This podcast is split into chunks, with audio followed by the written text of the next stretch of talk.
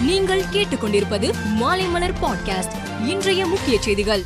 சென்னை நேரு உள் விளையாட்டரங்கில் நடைபெற்ற அரசு விழாவில் பிரதமர் மோடி கலந்து கொண்டு ரூபாய் முப்பத்தி ஓராயிரத்தி ஐநூறு கோடி மதிப்பிலான பல்வேறு உள்கட்டமைப்பு திட்டங்களை தொடங்கி வைத்தார்.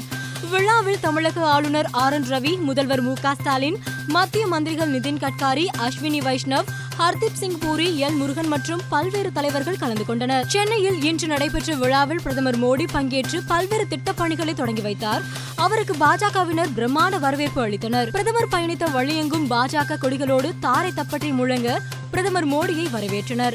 பிரதமர் வருகையையொட்டி சென்னையில் பலத்த பாதுகாப்பு ஏற்பாடுகள் செய்யப்பட்டிருந்தன. தமிழகத்தில் கோடை விடுமுறைக்கு பிறகு பள்ளிகள் திறக்கப்பட்டதும் மாணவர்களுக்கு வழங்குவதற்காக ஐந்து புள்ளி பத்தொன்பது கோடி பாட புத்தகங்கள் தயாராக உள்ளன. அந்தந்த மாவட்டங்களுக்கு புத்தகங்கள் அனுப்பி வைக்கப்பட்டுள்ளன. சென்னையில் தரமணி பாடநூல் கல்வியியல் பணிகள் கழக கிடங்கு அண்ணா நூற்றாண்டு நூலகம் நுங்கம்பாக்கம் டிபிஐ வளாகம் ஆகிய இடங்களில் பாட புத்தகங்களை பெறலாம். ஹைதராபாத்தில் இந்திய தொழில் வர்த்தக பள்ளியின் இருபது ஆண்டு நிறைவு விழாவில் பிரதமர் நரேந்திர மோடி கலந்து கொண்டார்.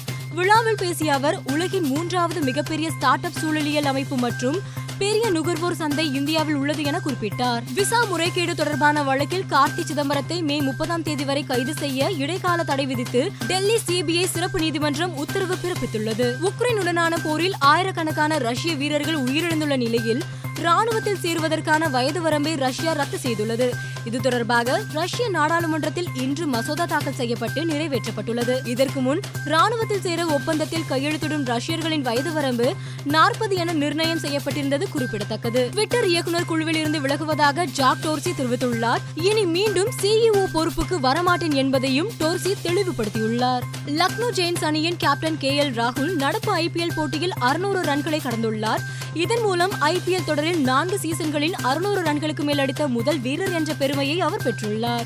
மேலும் செய்திகளுக்கு மாலைமலர் டாட் காமை பாருங்கள்.